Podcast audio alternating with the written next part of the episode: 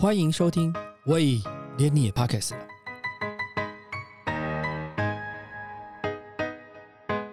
大家好，我是威廉。每个人小时候心中都有一个马戏团，在那个地方有轻快的手风琴音乐，充满欢笑。马戏团里面有各式各样的人物，各种的表演。马戏团好像是属于小朋友们的乐园，在那边会充满了各种小朋友的欢笑。但到了今天，你会发现马戏团的样子改变了，表演的难度提高了，有时更像看一出魔幻的舞台剧。今天我们来聊聊到底什么是马戏。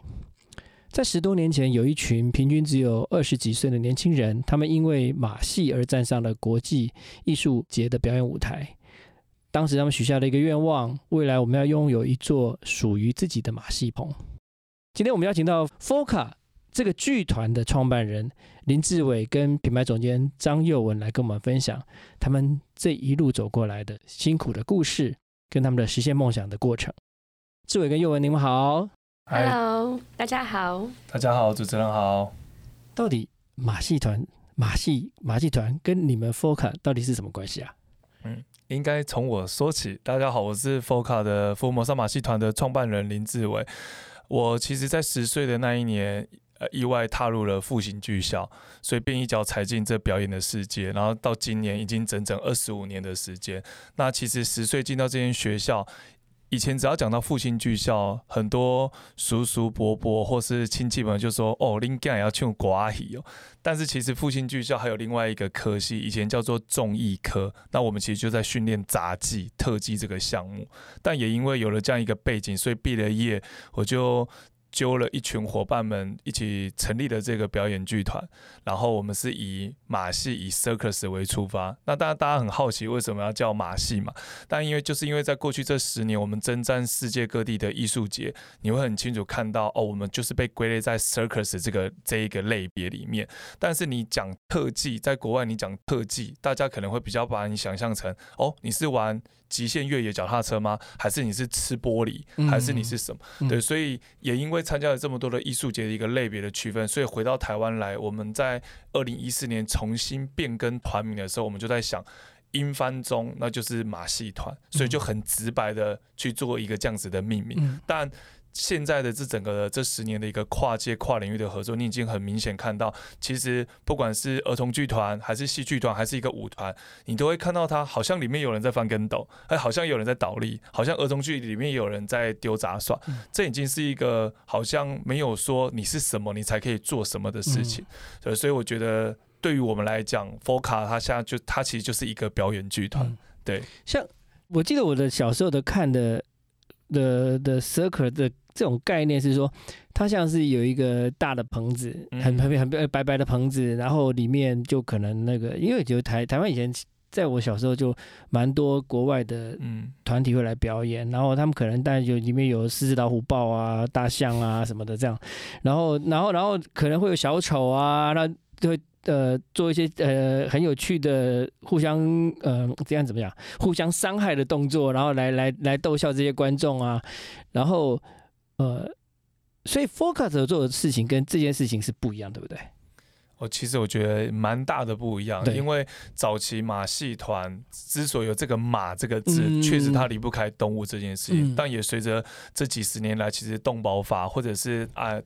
国际很多人就觉得说，这样的一个虐待动物表演是一个很不好的一个行为，嗯、所以其实现在都是用人来去取代这样的一个类型的表演，甚至用了非常多的声光效果、服装、舞台设计，嗯、然后去取代这样一个华丽的一个呈现，去取代传统的那种马戏的表演。嗯、但 FOCA 其实成军到今年已经第十三年了，嗯、我们一共有十六个长篇的马戏作品。嗯、那长篇对我们来讲，就是它是一个完整六十分钟到九十分钟。分钟的一个节目，然后有在剧场售票，嗯、所以这十六个作品其实它有分很多各个不同类型，嗯、比如说有一些很当代、嗯、很实验性，嗯、然后有一些是结合儿童剧，嗯、有一些是非常适合合家观赏，或者是很像百老汇。因为我们每一个作品的定位跟 T A 的客群其实是完全不一样，就是不同的主题，没错。但是现在就等于说，现在所谓的呃 FOCA 的这个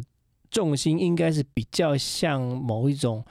呃表演的剧团的形式存在，但我们的这一群演员全部都是马戏出身，都是特技出身，那、嗯啊、只是说我们在所以在你们的、呃、动作上会有一些比较高 难, 高难度的或者怎么样子吗？对，一定的，离不开我们的元素，不然我们就会很像一个街舞团、嗯、或是很像一个现代舞团、嗯、但是这一些都可能是我们在每一个作品可能会有的包装的元素、嗯、就看合作的导演他想要我们讲话多一点呢，还是想要情绪表达多一点呢、嗯、对，但是我们就是一群马戏演员、嗯、对。所以在这十三年里面有遭遇到比较辛苦的挑战吗？尤其特别像过去几年是疫情的关系，有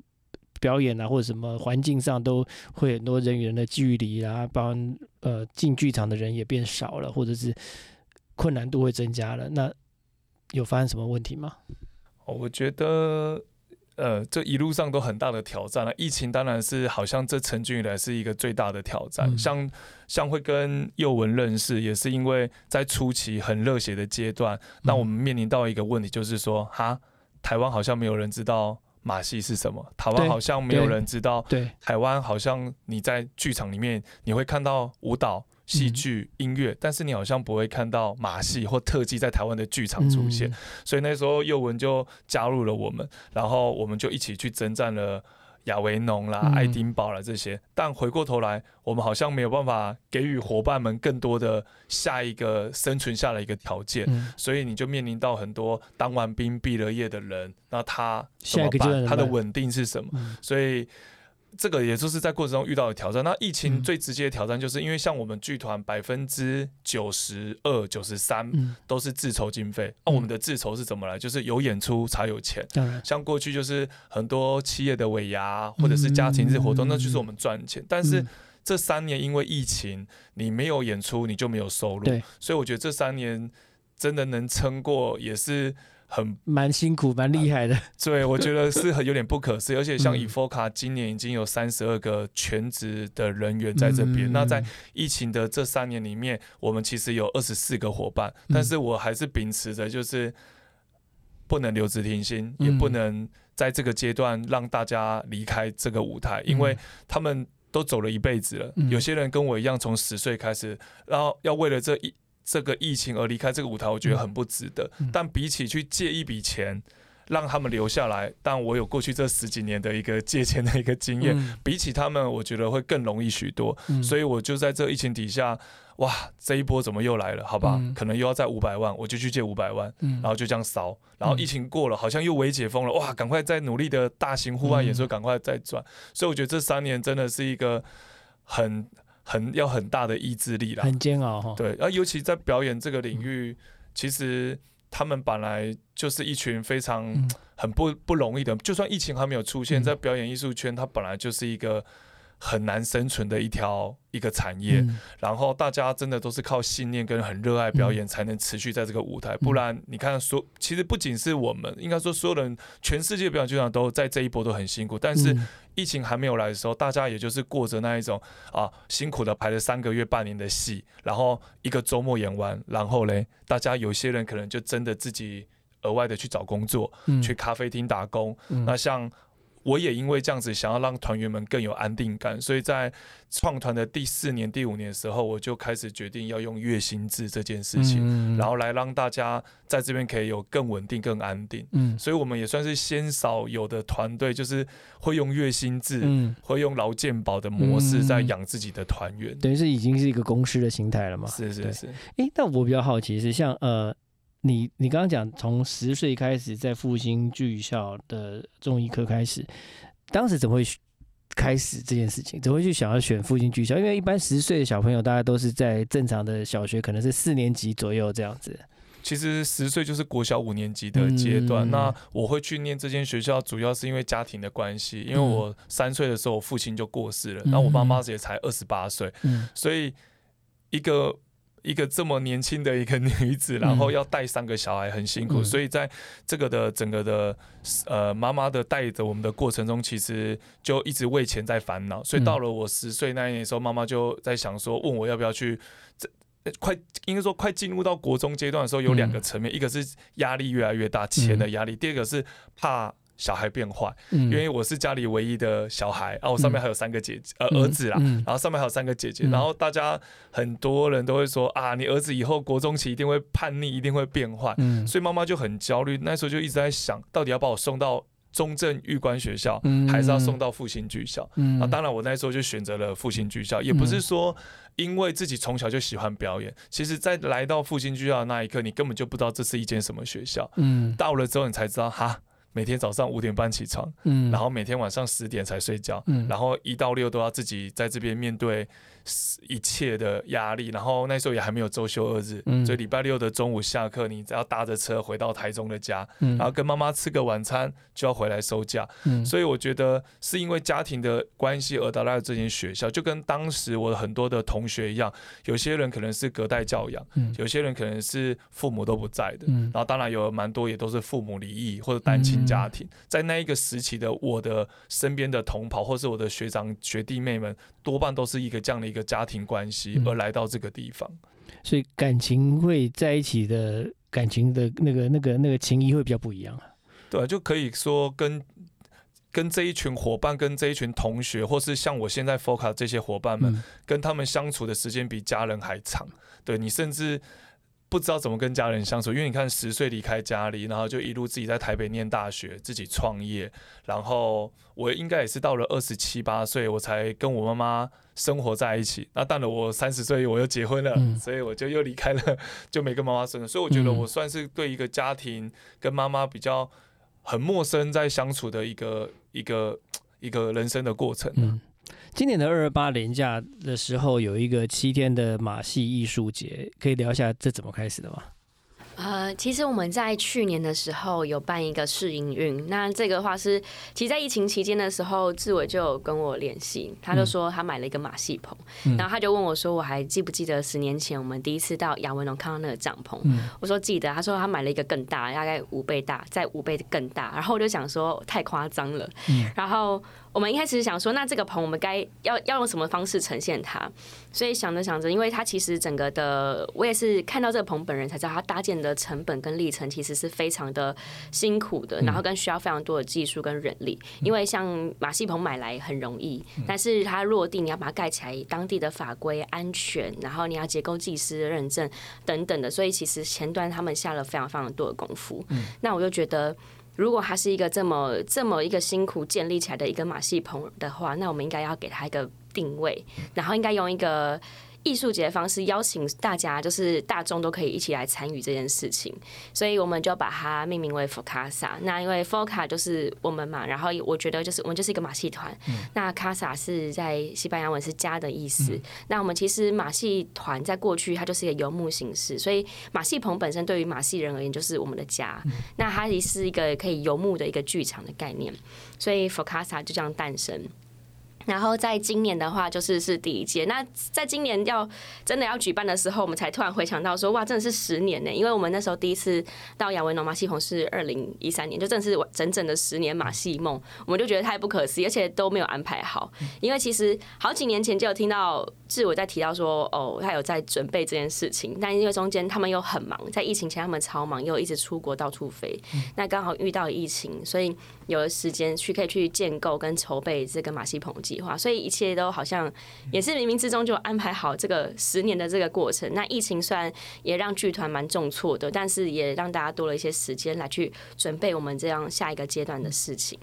因为其实我觉得疫情带给我们最棒的礼物就是时间，因为本来二零二零年是我们 F O C A 的十周年、嗯，本来就是要大放异彩，让大家知道说，哇，我们买了一顶帐篷，但是遇到了这个疫情，刚、嗯、好就在二月的时候、嗯，所以那时候就整个傻眼，然后马戏棚也 delay 了，然后也因为你在眼前在面临到人怎么留下来的问题，你根本就没有思考说，你还要再去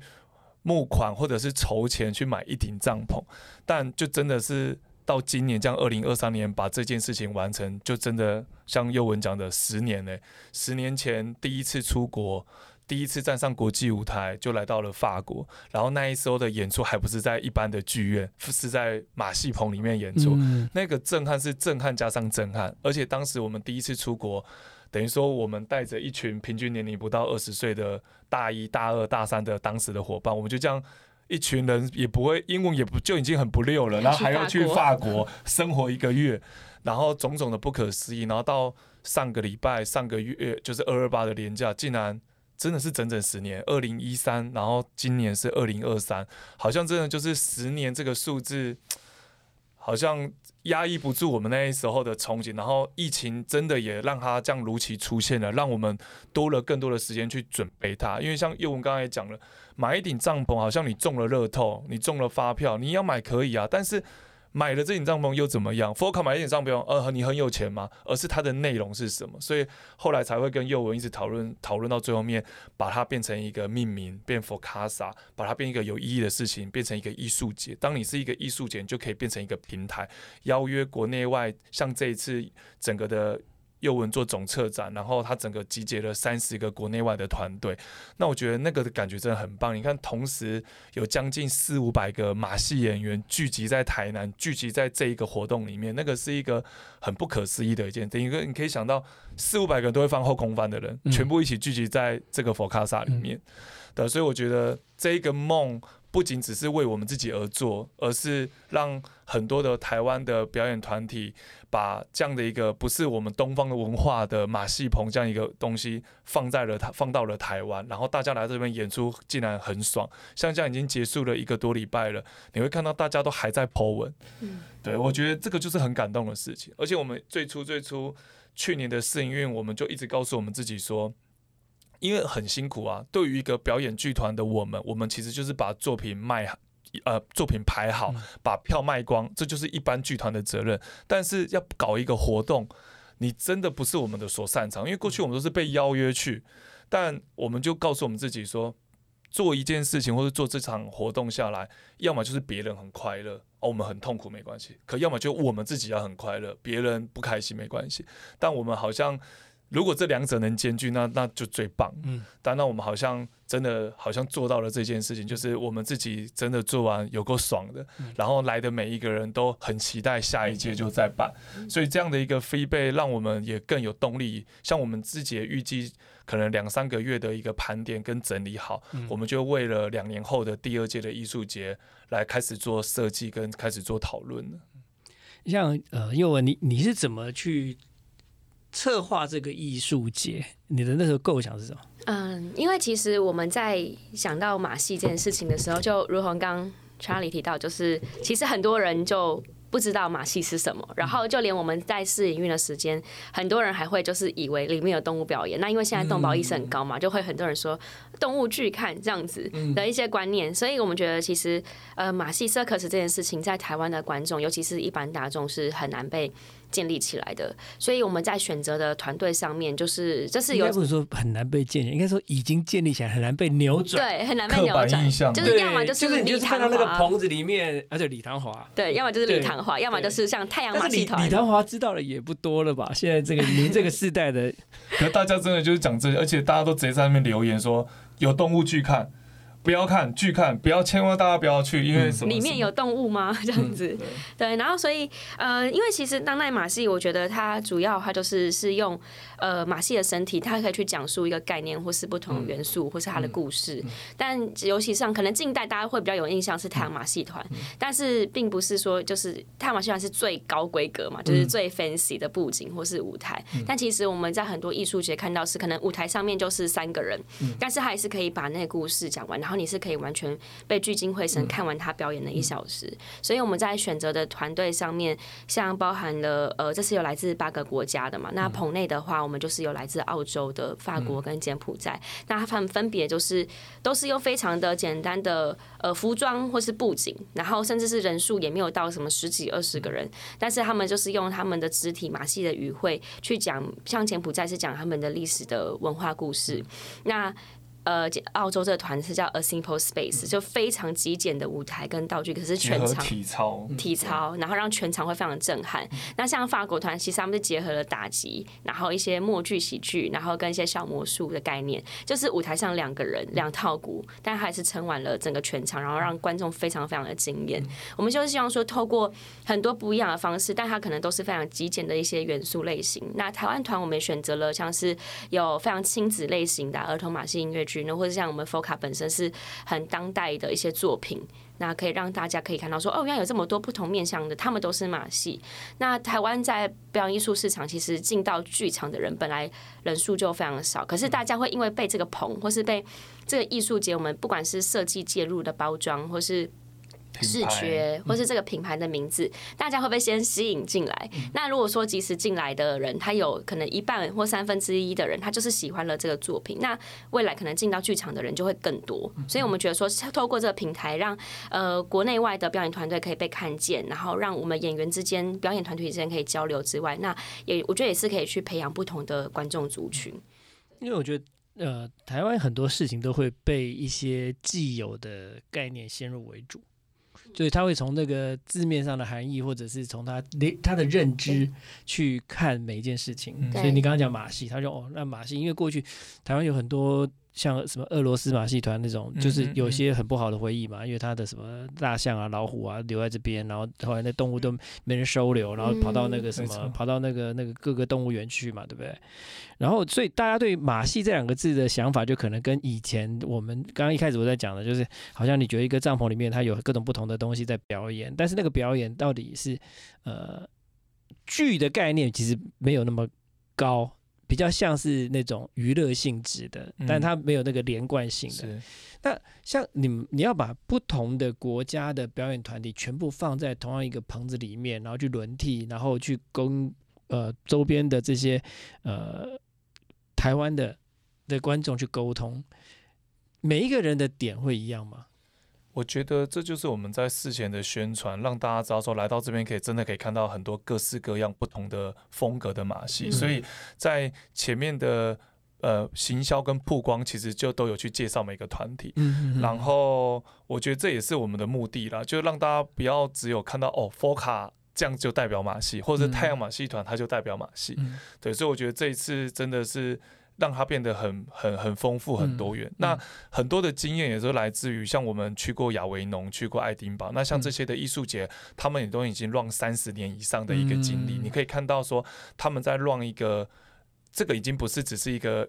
五个团、十个团、二十个团，像亚维农艺术节，它每一年聚集在那边的表演团体都超过一千个以上，嗯、一天有将近一千场的表演，嗯、所以在一个剧院里面都会有六七个表演团体在翻台，嗯、所以我们也因为把了这样一个国际的一个演出的一个经历，回到我们自己的艺术节，我们就觉得说，它应该是要让很多不同类型的人在这个舞台可以做不一样的发挥，就是同一个舞台，但他来演、他来演、他演都可以创造不一样的可能性、不一样的效果。所以，我们把一个这样的一个经验把它带入进来。那像我觉得这一次宥雯他在整个的这样的一个艺术节的策划，我觉得最棒的是，他真的把设计跟品牌这件事情把它导入进来，就是透过设计的空间设计。艺术家在外面去做每一个场景的一个设计这件事情，嗯、吸引到更多来的人觉得说，哇，怎么每个地方都好美，嗯、然后第二个就是品牌，就是结合市集的品牌，像有餐饮品牌餐饮品牌、嗯、像台虎精酿，我们就在那边打造一个微醺酒吧区，嗯、但是那边也有放入展演的内容，嗯、比如说那边有放入一个高空从树上垂掉下来，嗯、让那样的一个客群觉得说，哇，好好有趣，嗯、对，所以我觉得除了展演，然后展演是我们所强项，还有体验，嗯、然后又有品牌，然后再来设计的导入，让这个艺术节它摄取到的一般大众的面向其实更广，就比较回到像过去这十年，我们在台湾也是各地艺术节跟场馆也都演了一轮了，嗯呃、台南艺术节啊、卫武营啊、台中啦，啊，或者是两厅院，但是你会很明显看到，大家只是来看表演，嗯、或者是要走到剧场这一件事情非常的难，或者是就是那一个很小众的市场，嗯、对，所以我们自己在设定这样的一个 FOCASA 的时候，它的 T A 是什么，以及它要加入的元素是什么，我觉得。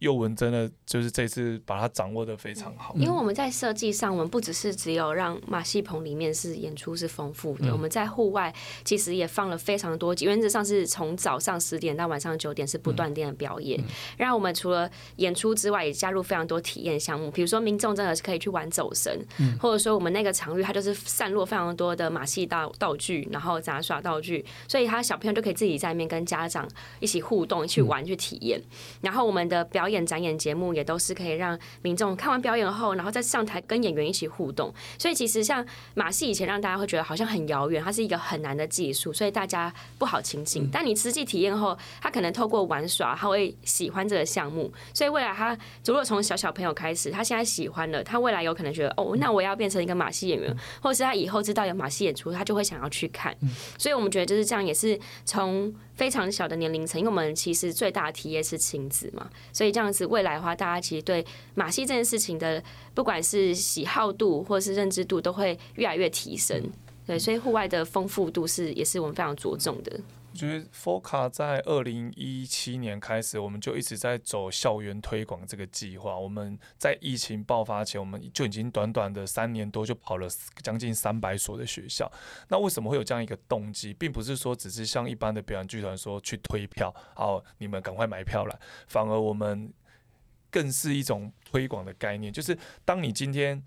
会丢三颗球，或者是有玩过，你才会知道说，哇，台上的表演者他真的很厉害、嗯、我一颗我就接不住了，但是你永远没有去让他去感受到的时候，他就会有一种说，哦，我上次看那个电视丢七颗，你这个才丢五颗，那个还好。所以，所以我觉得一直想要把这样的距离感把它拉得更近、嗯、所以才会去做这一系列。像侑文刚刚讲到那样的一个体验在里头，像我们里面有一个高空区、嗯、我们在特定的时间让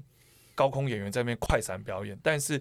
时间到了，我们就把它降下来，让爸爸妈妈们可以扶小孩，可是光或者是爸爸妈妈他们自己去体验。但他们在体验的时候，光爬那个东西，他们就知道说，哇，刚刚那个女生的表演者或者男生的表演者，天啊，他们背力有多强！但是如果他们永远没办法去感受，嗯、那他们永远不知道说，其实这些人训练的背后，跟他有多么辛苦，他才有办法这么轻易的，然后还要排成一个表演，而且五分钟不落地。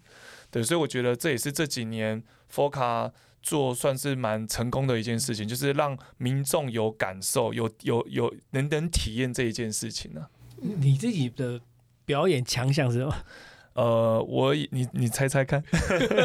后空翻没有？后空翻是每个人都要会的，就我们每个人都有一个专项。嗯，对，就老师会说，哦，你适合练什么？你适合练什么？什么时候开始被定义这个专项啊？差不多在国小六年级国一的时候，就是你进学校那个时候就要定义啦。嗯，就是你进去一年左右，老师就会说：“哦，你适合练什么？你适合练什么？”嗯、好了，我透露了，我我就是练 juggling， 就是练杂耍的。对，杂耍是指哪个范围啊？杂耍就是像比如说丢球、丢圈、丢棒、丢火棒啊。嗯，对。然后我以前的还有另外一个专长是练单车、单轮脚踏车，就大家比较知道。对对，所以单轮脚踏车。是有包含在那个什么绳索上骑的或者怎么样的那种吗？对对对对，但就是像我，因为我会杂耍，所以我练单车、嗯，所以我就变单车上面就可以丢杂耍、嗯，所以很多东西就是一种叠加、嗯。所以像以前的这种表演形式，为什么都一直用技术跟量化来去诠释他这个人厉害不厉害、嗯？就是我今天如果只要会骑单车，嗯、哦，我又能丢杂耍，哦，那很厉害、嗯。那我如果再能顶个东西，再丢个杂耍，那就更厉害。嗯、但是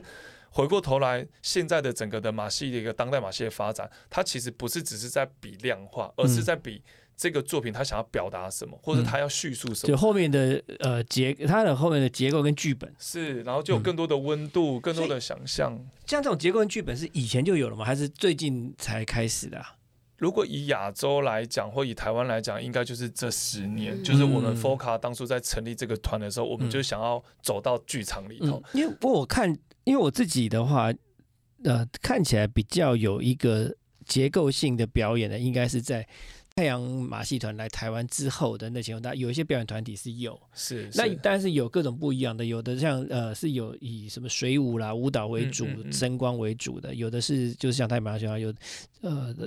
摩托车或者什么样的技术为主的这样。嗯、那我我就想说。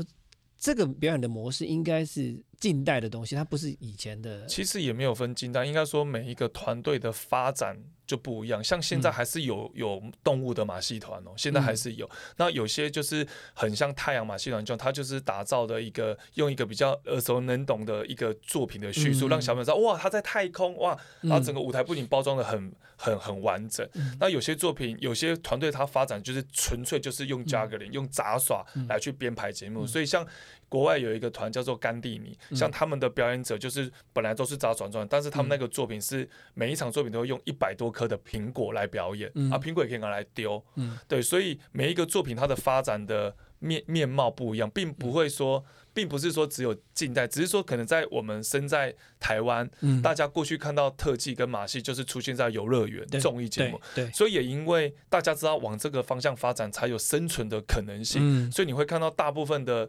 市场或者大部分看到的特技就是长这个样，就让观众很容易接受。没错，嗯，对。像呃两位呃刚刚讲了，就是二二八这假期办完到今天有大概一个礼拜嘛，然后你们也是激荡澎湃的很多。你觉得这次回想起来最大的挑战是什么？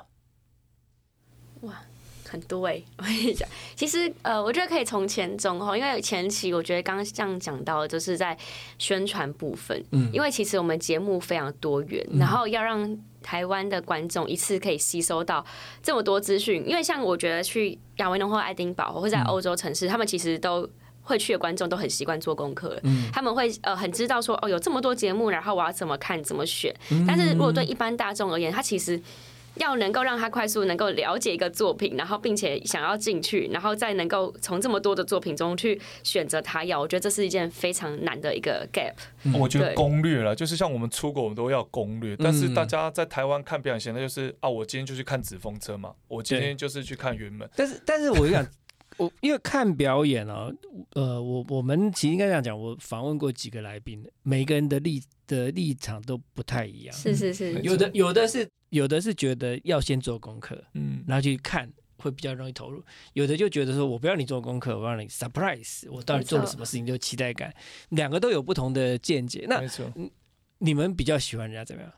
因为因为它毕竟是一个艺术节，它其实内容很丰富，嗯、但是它有体，就像我们刚才讲，有体验，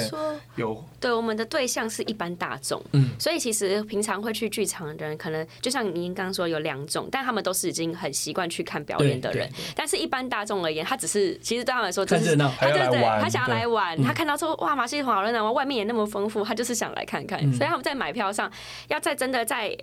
购票那一刻，他们其实会很很有点茫然，就是我觉得是我们其实做这个艺术节对我们来说最大的挑战，是因为我们沟通对象就是一般大众，我们就是希望让一般大众可以踏进来看演出，所以我觉得这个 gap 是第一个前面很难的地方。然后再来的话，我觉得现场的话，对我们来说，因为我们就是剧团，通常就是要么在剧院，要么是我们是受邀到一个被规划好的节目，所以我觉得像活动现场的，比如说包含场地啊、观众啊，然后客服啊、服务啊，然后比如说怎么让维维护这个整个，对我们来说是非常呃困难，然后跟大挑战。尤其我们这次那个场地有四公顷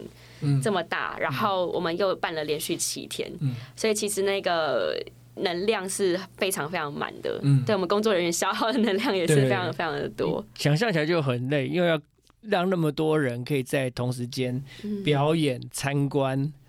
然后进进出出，然后行政的团队，因为你看，光我们从来就没有，我们这次面对将近一百五十个工读生，嗯、我们整个的工作人员有发证的有将近五百多个，嗯、但是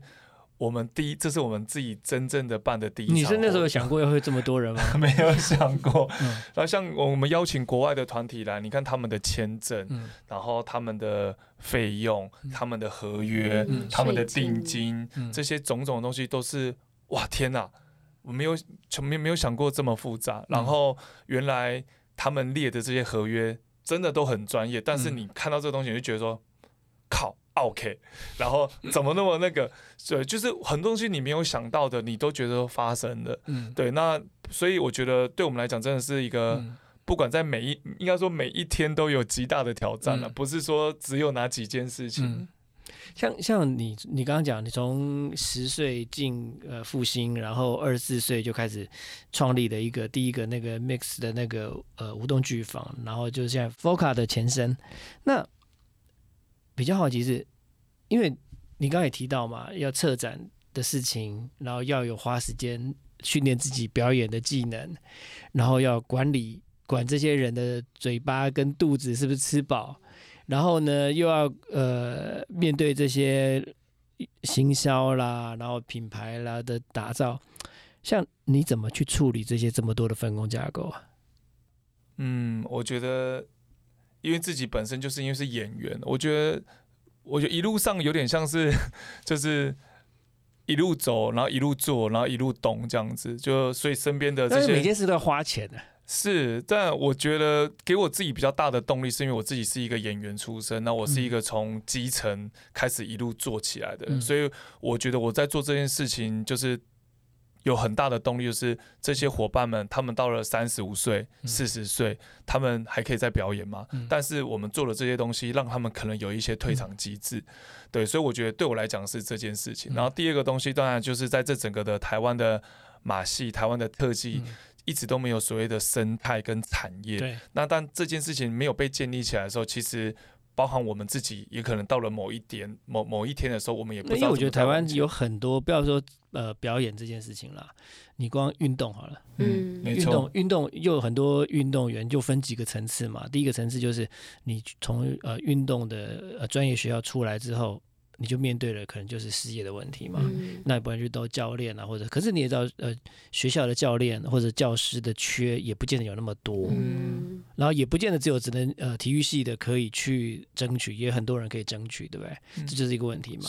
那像有些是那种呃选手、职棒国手了，呃那种像像现在经典赛有很多国手，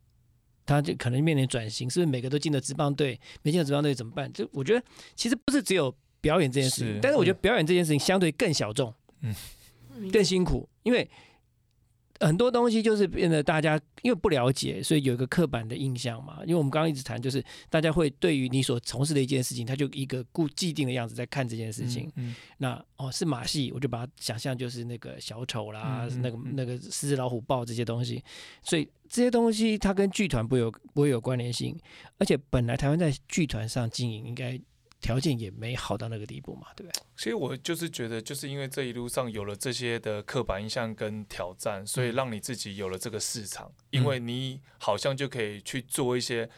让别人懂的东西，然后来创造自己的生存下去的一个条件。嗯，对。那我们 很, 很常也会说，就是反正这条路上，如果人家还没开鸡排，那你开了，嗯、你你只要挺过，那就会有第二届、第三。那我觉得。嗯从十二年前在成立这个团的时候，大家没有想要，没有人想过说想要把特技走到剧场里面，嗯、但是我们去做了。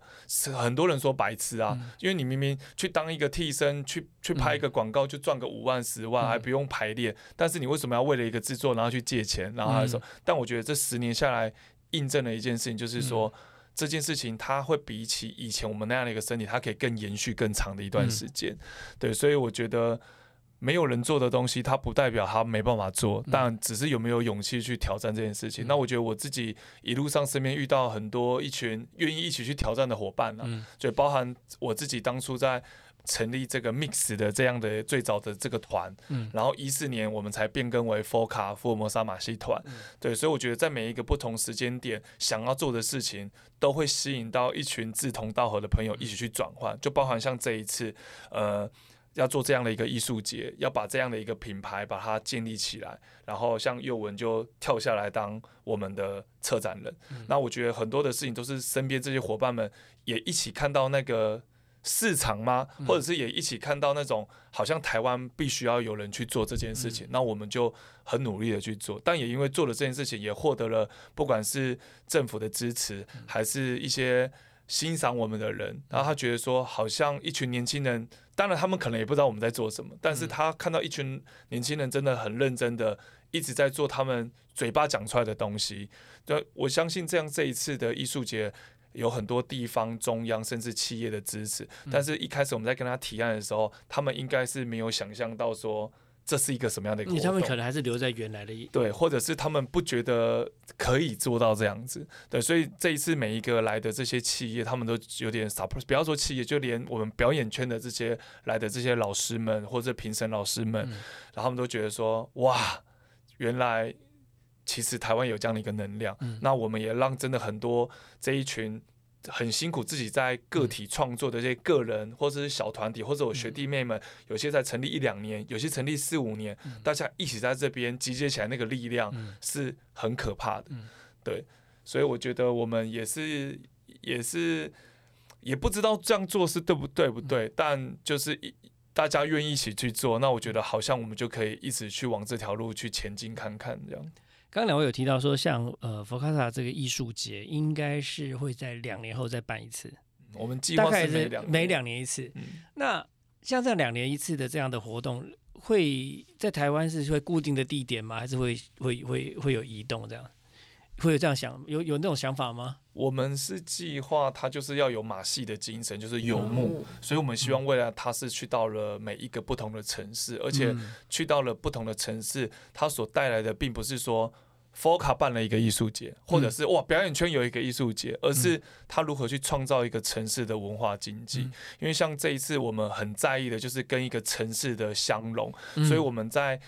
二月份整个二月份在台南的店家、台南的饭店，比如说我们串联的超过十间的饭店、嗯、甚至我们在这个城市比如说赤坎楼、嗯、还是安平古堡，还是说南美馆、嗯、我们都去做很多的快闪、嗯、就是让这个整个城市不是只有我们这边发生事情、嗯、而是整个台南都马戏起来了、嗯、对，所以你会看到这样一个活动，像我们自己最近也统计了，我们实际上进来的整个园区有统计的有八万人、嗯、那你看平均八万人里面，然后又有将近四五成的人都是不是不是本地人，嗯、都是从台中、台北来。那、嗯、你看他创造一个城市的文化经济是多么可怕。嗯、那其实对比，为什么我们其实一开始就是设定这个艺术节，它是要冲击一个城市的这样的一个经济体，嗯、是因为像我们去到了亚维农、爱丁堡，一直都举例这几个艺术节，嗯、是因为它就是真的蛮成功。嗯它是一个，它等于是一个地方的一个传统。对，你会看到这一些店家、这些商家多么期待这个艺术节，嗯、赶快回来，时间到大家就会集合吧。但是在台湾，你看到我们在办很多的各县市的艺术节，你会发现这些表演团体要去拜托你可不可以赞助我，嗯、拜托你可不可以给我住宿便宜，嗯、好像真的你没办法为他们带来什么，因为他们没经历过。对，那也因为确实过去的很多的活动，就是真的好像只有他们给予你，但是你好像给不了他们创造什么东西，嗯嗯嗯嗯、所以我觉得我们就一直往这方面去去去打。嗯、所以你看，以八万人来讲，光不要说我们，光附近的饭店，嗯、我们二、嗯、像我们办的活动是从二二到二八嘛，嗯、但是二五二六很多我们的家人朋友说，可不可以帮我们订？嗯、你们不是有合作的饭店？嗯、真的都没有，连一万块的房房间我们要订都订不到。嗯、对，所以我觉得你就可以知道说，它其实创造的不是只有我们自己的事情，嗯、而是让这整个的城市，它其实确实创造了一个这样的一个短暂的一个经济体。嗯、对，那我们就希望说，未来他为什么要用游牧的性质，就是因为他希望他去到哪边，我们这一群村民们，这一群人就可以跟着我们移动到哪边。嗯、那未来族人，也许我们真的有可能有一年去到了澎湖，嗯、去到什么？那我觉得那也许是我们更成熟的时候。嗯、那他不是只有台湾人，他是亚洲，他是整个国外的人一起来到这个城市去认识。嗯、像我们这次邀来的那个法国或者是澳洲，他们都自己会去 tour， 然后他们都去自己去庙里，然后自己去拍影片。嗯、那我觉得这就是最棒的文化交流啊！当然，而且是一个对台湾比较就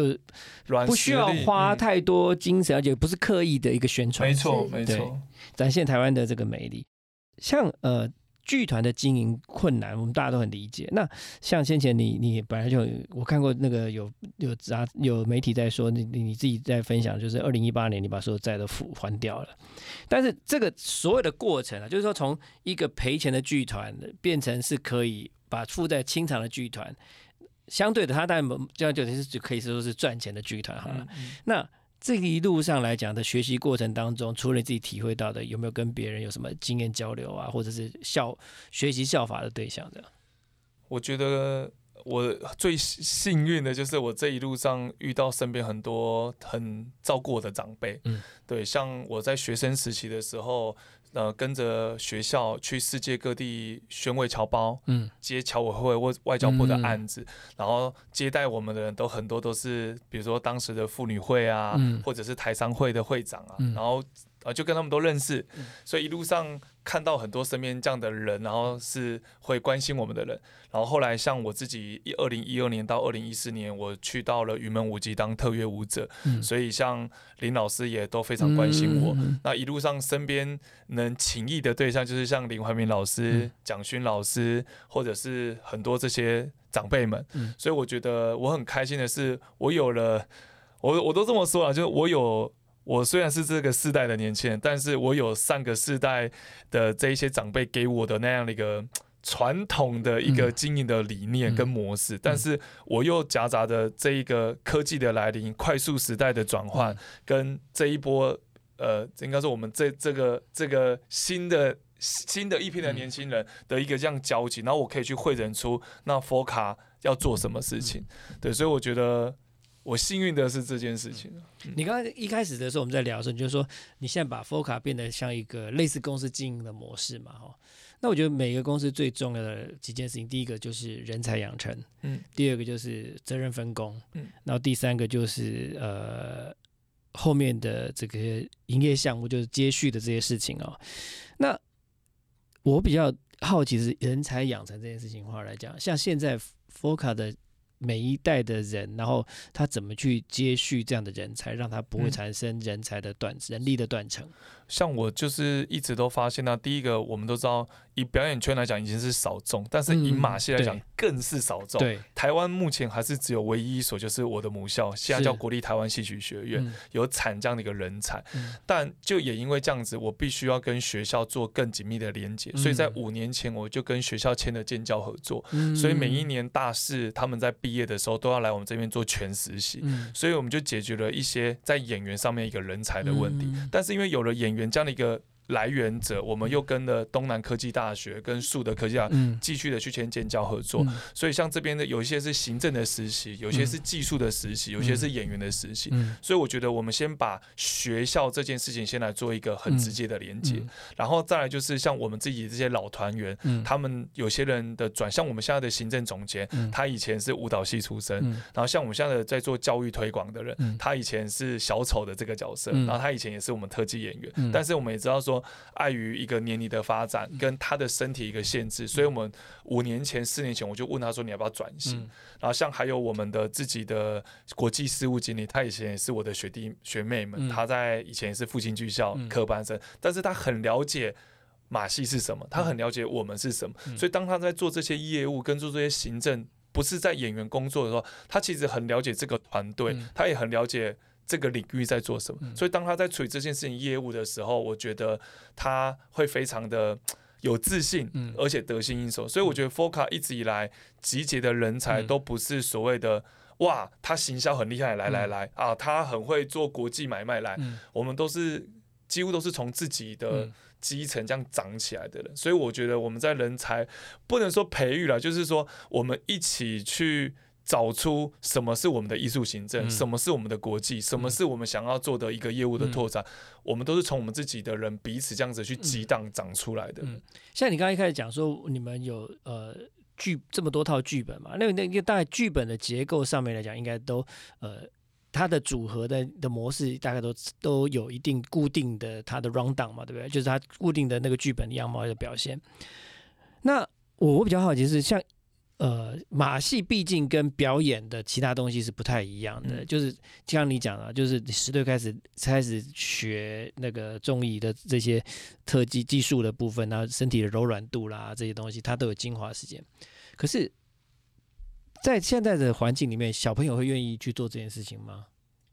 我觉得如果让他转，像佑文很常在跟他讨论形象，因为像佑文在担任我们整个 F O C A 的品牌，像他就觉得说，嗯，嗯他觉得马戏给人家感觉就是够帅、够酷、够帅、够酷，就像有人会去想到小时候去学街舞一样。对，所以我觉得我们也一直在尝试着做这件事情。嗯、像我们十二年前刚创团的时候，我们如何让大家觉得说，我就用这个来比喻，就是说、嗯、如何让大家觉得不要有距离感。嗯、所以当初你会看到很多的特技表演都是穿什么？秀龙秀凤、嗯，刷着红色的大旗、嗯对对，然后放着很传统的音乐，嗯、中式的音乐、嗯。但那时候我们在解决怎么样去拉近距离的时候，我们那时候就用了很多流行音乐，嗯、用周杰伦的音乐，用 Michael 的音乐，嗯、哇，人家听到音乐就已经围过来了、嗯。所以我觉得我们一直都用很多的方法去让别人喜欢上我们。嗯、当他喜欢上我们，你就会遇到一群他也想要学这些东西的人。嗯嗯、对，然后再来就是以 F O C A 下来讲，可能对于很多人来讲，我们算是一个。中小企业、嗯，但我们现在更握有一个，就是可以给大家一个稳定的一个生存的一个条件，继、嗯嗯、续站在舞台上、嗯。像疫情前，我们最辉煌的时间点是一年去到了十八个国家演出、嗯。那像以今年这样疫情才刚解封，我们今年至少会去九个国家。嗯、所以，一个这样的一个团队来说，应该是。不太担心说我们找不到所谓的人要不要加入我们，嗯、因为你足够具备了有培育，嗯、然后有一个退场机制，嗯、甚至你的剧团已经可以到了这么多的国家邀约，嗯、疫情一解封你就可以去到这么多的地方，嗯、所以我觉得不太担心说没有办法吸引别人，嗯、但反而是我们自己现在面临的面临到的比较大的挑战，也就是说，因为我们的作品面向其实也是非常的多元，嗯、到底要不要去设定说你的定位是什么？嗯、像您刚刚有提到说，每一个作品它可能有一个既定的一个框架在乱，嗯、但其实回到我们自己身上，反而我们没有这件事情，嗯、因为每一个导演他要的东西不一样，嗯、所以今天你的专场是软骨功，他的专场是高空，嗯、我的专场是杂耍，嗯、但是这一出作品的导演他不要你们拿出自己的专场，嗯、他只要你们来做身体的东西，嗯、甚至这个作品他觉得说杂耍很破坏他的那个作品的叙述，嗯、所以他就不会有这个项目在这个里头，嗯、所以每一个作品它的样貌是完全的截然不同，嗯、但也因为这样子对我们来讲是很大的挑战，嗯、因为你很难去找到一群的表演者，他们是一个团队，然后他们可以同时做一个叠罗汉，嗯、然后他也可以个别去表演高空跟表演杂耍，嗯那换了一个人，你怎么去找到一个会高空，嗯、又可以去做叠罗汉，又会后空翻的这个表演者？嗯、那只能在 F O C A 找。嗯、那但是也因为这样，我们在做人才培育上面就是变得很辛苦，嗯、因为很多的作品的设定都只能这个演员，嗯、他来做。你今天如果说像我们一般在外面接 showcase， 为什么可以很容易？就是因为反正我只要这个设定，只要会六个人一起后空翻，嗯、但这个的标准就很低，你就可以随时找到会后空翻的人来补这个位置就好。嗯、但是作品不是，嗯、对，所以你很难找到他的要完整的呈现。一个小时一个人要完成这么多的任务，嗯嗯、然后你又要用一个短时间的一个接 case 去让他做，所以我觉得对 F O C A 来讲，这是一个到现在还是一个很大的挑战。嗯、我小时候听到说那个练软骨功要喝醋，真的有这回事吗？好像没有，很多人也说拉筋的小孩长不高，但是我我就长一八三啊，嗯、对啊。到底什么是软骨功啊？软骨功就是就把脚要凹到这里，对对对对对对对 对, 對，就是他表演就是让你觉得不可思议嘛，然后下腰可以头坐到屁股上面嘛。嗯、所以一般人就可以练吗？还是要从什么时候开始练起嘛？其实没有所谓从，就是像我们来讲，就是来到这边，来到这间学校的小孩，嗯、来到这间学校的我们，嗯、你就是被老师赋予这个工作，跟赋予这样的一个责任。那、嗯、因为为什么会来到这间学校？其实刚刚漏讲了一个，就是因为我们是公费生，我们的吃穿住用都是政府，嗯、都是由学校养，嗯、所以老师今天要你练。你就得练，嗯、你没练到，你就是像部队啊，你就是一杆，嗯、就是给你 一, 一根，给你给你一掌。现在还会这样吗？我不知道现在会不会，但是当时的我的环境是会的嘛，嗯、对，所以你可是确实我，我都用一句话来说，就是我觉得合理的是训练，不合理的是磨练，嗯、但是因为我们随时都充斥着危险性这件事情，嗯、所以你如果嬉闹，或者是你想放弃就放弃，嗯、你没有办法去撑过，那我觉得你会反而会造成可能有人真的有生命的危险，嗯、所以我觉得我也没有说很认同，可是我也没有说不认同每一个老师他的训练的一个方式，这样子。因为、嗯嗯、你觉得接下来对于 F O C A 这件事情的呃品牌打造跟这个让更多人认识 F O C A 这件事情，你有什么想法 ？F O C A 吗？其实我觉得在台湾来说，就是我觉得我们其实已经透过非常多不同层面，包含最基本的展演嘛，嗯、然后在我们做非常多教育推广。其实我觉得就是这些、嗯、这个部分可以继续稳扎稳打。那我觉得再来下一步应该是在国际的部分，嗯、应该是我们想要更能够走出去的，嗯、因为在亚洲。马戏的发展相对欧美或是我们熟悉的，比如说 Montreal 那边，嗯、还是是相对薄弱，嗯、对，所以我觉得在包含这个部分的话，我觉得是国际上应该是我们接下来的一个蛮大的目标。国际上的那个马戏大国来讲，就是比较能够接受这种表演 的, 的国家有特定吗？比较是欧洲吧，欧洲，嗯、因为他的他的那个 tradition 比较久，他的那种历史比较悠久一点。应该说他们很早就在发展当代马戏，像像我们那亚洲呢？亚洲比较是硕大便是美，比较是传统的杂技。嗯、但是我觉得这其实时间，因为科技的发达跟整个的资讯的传播，嗯、所以其实大家快速的转变其实是很快速的，嗯、但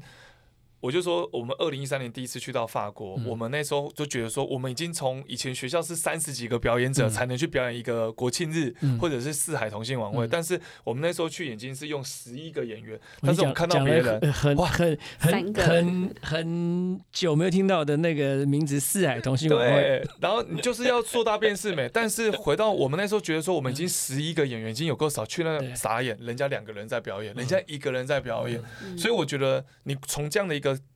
模式来看，你就知道哇，我们真的落后很很很后面、嗯嗯，所以我觉得那个当然是一个很重点发展的一个重点，是去那边邀约演出，一方面也是我们去学习、嗯，因为你真的可以看到哇，很多各式各样不同形态的、嗯，不会像在亚洲来讲，好像就只有要么就商业，要么就艺文。中国呢？中国有这样的市场吗？中国有这样的，呃，应该说在疫情爆发前，我们去中国演出的案子也非常多。嗯，对，就一直他本地，他我就应该说，中国本地有这样子的表演团体很多吗？还是有，但是需求大。但他因为每一个人要的要的节目面向，有些人要的就很商业，嗯、有些剧院要的是很实验，嗯、然后有些剧院要的就要。就我所以我觉得还是有不同的买家，是你要怎么把作品卖到哪一个地方呢、啊嗯？对。最后我们聊一下，接下来如果有人有兴趣要参加你们的活动，不管是想要更进一步了解啦，或参加表演的话，你有什么建议？欢迎加入我们的粉丝专页。okay, 没有啦，其实我们的粉专确实有很多演出的资讯啊、嗯，因为像呃我们后面的这三五年的时间，我们重心其实是放在如何让马戏走进大家的生活里，嗯、所以我们跟地方政府做了很多的连结，比如说像桃园的地景艺术节啊、嗯，台南的艺术禁区啊，嗯、新竹的仲夏艺文季，然后台北有台北艺术节、嗯、台北儿童艺术节，嗯、那这些都是我们几乎每一年会接触的案子、嗯，透过一个地方政府或是透过一个场馆的力量、嗯，让更多人知道你们是谁。其实台湾很多县市政府都有他们自己的艺术节，没错没错。所以我们也因为后面这几年连接到了这些地方政府的资源，所以我们的、嗯、认识我们的人其实就变越来越多了。嗯，我觉得今年还有一件我们团队蛮值得期待也蛮兴奋的事情，就是除了我们终于可以出国 tour， 然后参与就是包含亚维农艺术节之外，我们也是第一个以马戏的身份踏进了国家剧院。嗯，对，在今年四月的时候，嗯，四月七号、八号、九号，这是台湾史上第一个特技团，嗯、台湾第一个马戏要走到国家剧院，嗯、而且是在大剧院。嗯，对，所以光。其实光我们自己都觉得很不可思议啦，嗯、但真的是走了第十三年。我觉得其实我觉得进剧院，国家剧院其实，呃，我觉得不难想象，因为其实现在 这, 这几年下来进国家剧院有很多。不是马戏啦，就是表演剧团的进去的时候，其实它的那个呃效果啊，什么都其实都还做得蛮不错的，尤其是台湾的，我是指台湾，因为呃以前觉得台湾的道具呃布景。灯光其实还是落后国外的表演团体一大截，可这些年大概在疫情爆发前，我就发现到说，其实台湾的一些表演团体在国家剧院里面的呈现上来，已经让人家觉得耳目一新，嗯、而且它的那个构图的那个深度，嗯嗯，让人家觉得哦很感动，说哇这是台湾的作品。那我想，如果以各位在进国家剧院的这个，应该有一个蛮值得期待的经验的。对，因为我们像我们自己也很期待，而且我们这次合作的导演是河床剧团的文台导演，然后他本身也是美国的导演，嗯、然后他专长就是在做嗯舞台视觉美术这件事情，嗯，所以我觉得很美这件事情，我觉得在台湾。我觉得台湾的创作者真的很厉害，嗯，对，然后能我觉得现在真的真的现在的那个呃。进的层次提升到一个另外一个境界。台湾各领域的创作跟设计人才还是非常非常的优秀。其实本来台湾有很多科技的应用本来就蛮厉害的，没错没错。那只是以前都是用在比较商业的性质，他没有把它转到表演艺术来。现在大概应用到表演艺术来的时候，其实我觉得它是一个非常好的发展。我觉得这几年会看到很多表演艺术人进入到了商业的市场，嗯、比如说很多戏剧演员他。去拍的电影，哇！结果这基本功好到不行，嗯、但是一样，我觉得这个两个的表演跟商业做过去其实分得很开，嗯、但是他如果可能把它这样子交替，其实彼此都会得到很多的养分，嗯、而且有更多的一个生存的可能。嗯、对，我们今天谢谢我们的那个佑文跟我们的呃志伟来参加我们的节目，然后也欢迎四月份。对，四月再讲一遍。四月七号、八号、九号，欢迎大家来到国家两厅院，就到国家戏剧院，对，来看看我们的、呃、题目是什么？我们这个作品叫做《梦与阴影》，我们欢迎大家进到剧剧场来看表演。谢谢大家，谢谢，谢谢，感谢你收听。喂，连你也 Podcast 了。如果你喜欢我们的节目的话，请记得帮我们按赞、订阅、加分享，也欢迎留言告诉我们你对节目的想法，或者是想听的主题哦。谢谢你。